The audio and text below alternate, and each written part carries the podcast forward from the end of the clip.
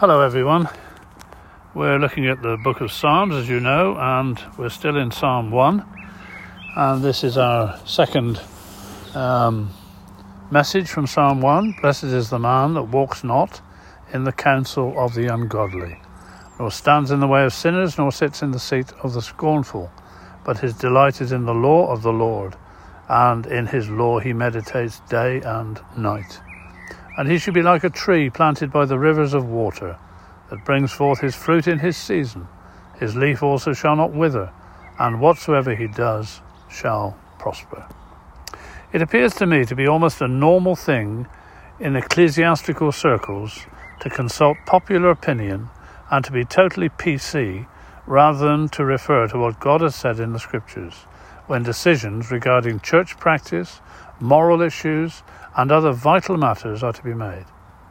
And it's bothered me for so long, uh, and particularly recently, and why I'm lingering here in Psalm 1 today is that whilst I expect the world of unbelievers to ignore God's holy word, it's extremely disappointing, to say the least, when we're constantly confronted with so called Christians following the counsel of the ungodly. Now, let me first clarify who the ungodly are. Actually, the word comes from a root indicating a condemned person. In other words, someone who has been, uh, in the eyes of God, examined and found guilty. This state, of course, has been the lot of us all. However, what has changed for the believer is that they have believed and obeyed the gospel and come into the liberated condition of forgiveness and, as the scripture says, no condemnation.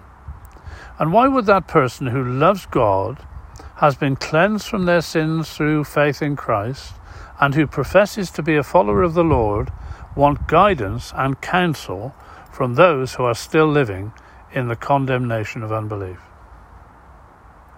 Now, we're not just talking about ecclesiastical things, we're talking about personal things. As you read about this man of happinesses in verse 1, you find that the source of his counsel is the law of the Lord. Now, this doesn't just mean the Ten Commandments or even the whole of the Mosaic Law, even though that would be helpful. No, it would cover everything that God has said in His holy word, the Bible. If those who are being sought for counsel have rejected God and His Christ, which is the very essence of blessing, how could they be a blessing to those who are genuinely wanting to know the right path and purpose for their life? Individually or in their family or in their work or where they live and etc etc now i'm not talking about those professionals that god has undoubtedly equipped and given skills in such matters of medical matters to, uh, to ignore their advice and guidance in health issues would be totally irresponsible and foolish. No, what I'm speaking about is those matters that relate to our lives and a life of godliness, holiness, and righteousness. As the New Testament says, teaching us that, denying ungodliness and worldly lusts, we should be self controlled, righteous, and live godly lives in this present world. You see, the secret, dear child of God, I believe, we find in such scriptures as Romans chapter 12. This is what it says, and please pardon me for quoting the whole portion, even though it's just two verses. I beseech you, therefore, brothers, by the mercies of God, that you present your bodies a living sacrifice, holy, acceptable unto God, which is your reasonable service. And be not conformed to this world, but be transformed by the renewing of your mind, that you may prove what is that good and acceptable and perfect will of God. I'm not going to go into the word therefore, but as someone wisely said, Whenever you see the scripture use the word therefore, always try to find out what it's there for. And I promise you, when you do this, and it's true of this verse, you'll be glad you did. And it'll give even more reason to obey the following instructions. So if you listened attentively to that quote, then you'll at least understand, even if not willing to accept, the secret of knowing what that good, acceptable, and perfect pathway and will of God is. Why would a true Christian want anything other than the will of God for their life? Well, we need, need we don't perhaps need to be reminded, but I'm going to remind you that the old me often gets in the way. Even though, as God's children, we're on our way to heaven, we still have what is called in Scripture the flesh, that we will never be free of until we get to heaven. Firstly, our verse tells us that we are required to put ourselves in a place of total obedience, which is an act of sacrificial worship.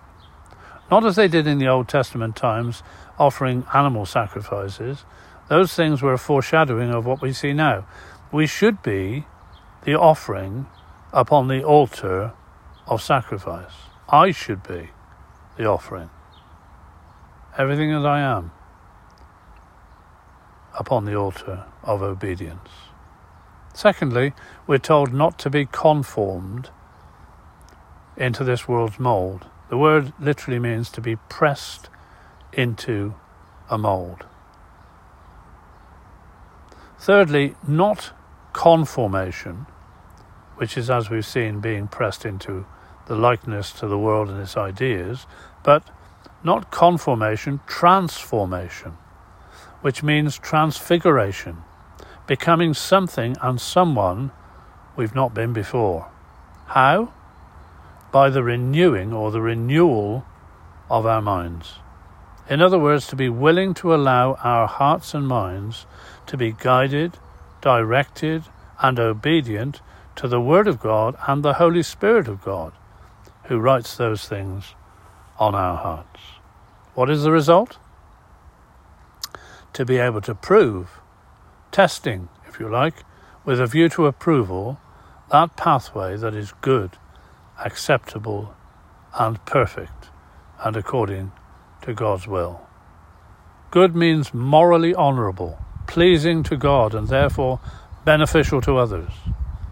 Acceptable means both well pleasing to God and to our renewed minds. It's the Bible set, talks about His commandments not being irksome, not being grievous to us. If we really are in tune with God, it's not an irksome thing to do what He wants us to do. And perfect means that complete revelation of God's will and ways for our pathway. It doesn't mean to say that there's going to be a shining light ahead of us.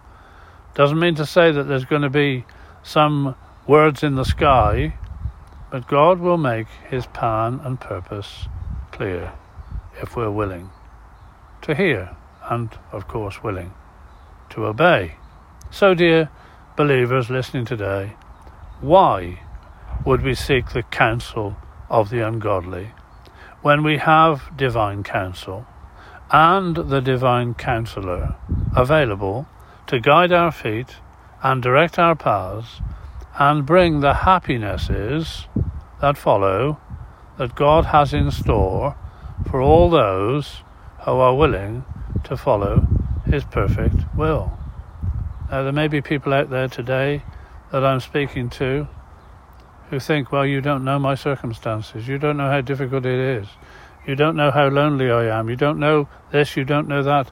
I'm just so uncertain about what to do and how to do it, where to go, whether to go or whether to stay, etc., etc. Seek the Lord while he may be found. Call upon him while he is near. He's available. His word is true. Ask him to reveal his perfect will to you and be willing and ready and obedient to what he reveals. God bless his word to you today.